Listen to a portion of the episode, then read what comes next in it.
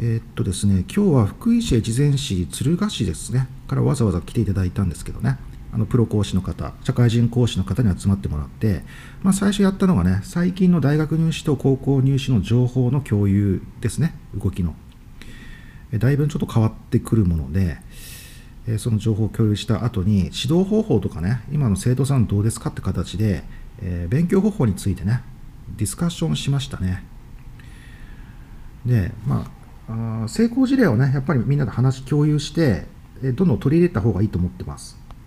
はい。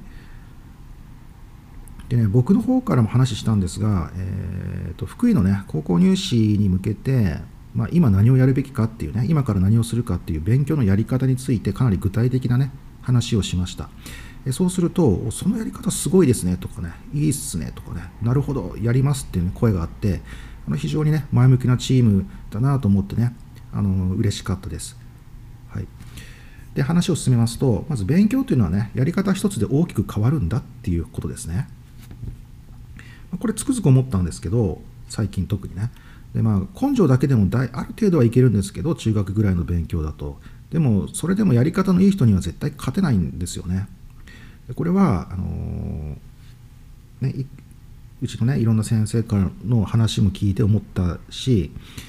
まあ、生徒の変化を見たら明らかですよね。まあ、最近はあの片山先生の話を聞くようになって、まあ、より深くそんなことをね思うようになりました。まあ、片山先生もね、あのー、指導してる生徒がね実際に武府高校でね200何十番200番台かなだったのが、えー、文系のねトップ1位になったんですよね。だから本当やり方って本当すごいなっていうことです。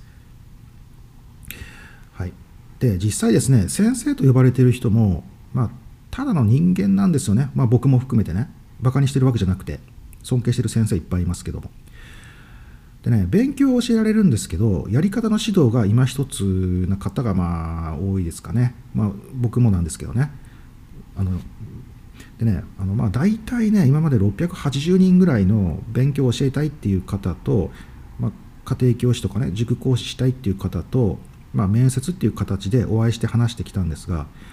まあ、勉強のやり方を正しくですね正しい勉強のやり方を指導できる人っていうのは本当少ないです。うん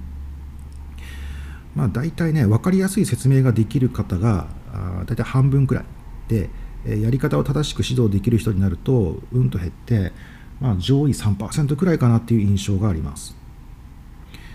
でまあ、自分ではね分かってると思ってる人もあんま分かってないんですよね。でこの前ね高校入試対策には絶対の自信がありますっていうね、え30代の方とお会いしたんですけど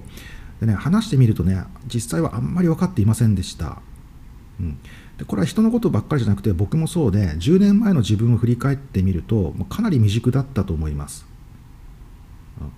で20代の頃オアシスをね始めたんですがその始める前はほぼ何も分かってないというふうに今は思いますね。うん。まあ、高校の数学ちょっと教えられるぐらいでやり方の指導は全くダメダメでまあ良かれと思ってね中学生に100マス計算やらせたりね、うん。まあ、とにかく戦略がなく恥ずかしいことをしてたなと。あのところのね生徒にはごめんなっていうふうに思います。でねあの僕もそうだったんですね。で自分がたまたまうまくいったやり方を生徒に進めがちなんです。人は、うん、例えばね国語の先生は自分が文学が好きで本をいっぱい読んで国語が得意になってねそれで国語の先生になったりしてる人方がね多いかなと思います。ね、数学の先生は自分が数学の問題解くのが好きでいっぱい考えていっぱい解いて得意になってそれで数学の先生になってる方も多いと思うんですよね。だからたまたま自分がうまくいったやり方をそのまま生徒にやらせてしまうという傾向がねあるというふうに思います。でもですね生徒には一人一人の特性、ね、適性があってで一人一人優先すべきこともあるんですよね。時間も限られてます。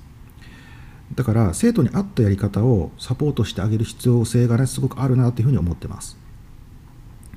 でね先生といえどもね一人で教えてるとまあ盲点ができるんですよね。でそこにはまりやすくなってあんまりね周りが見えなくなるんですよね。これは僕も経験あるんですけど。で今でも僕自分自身もね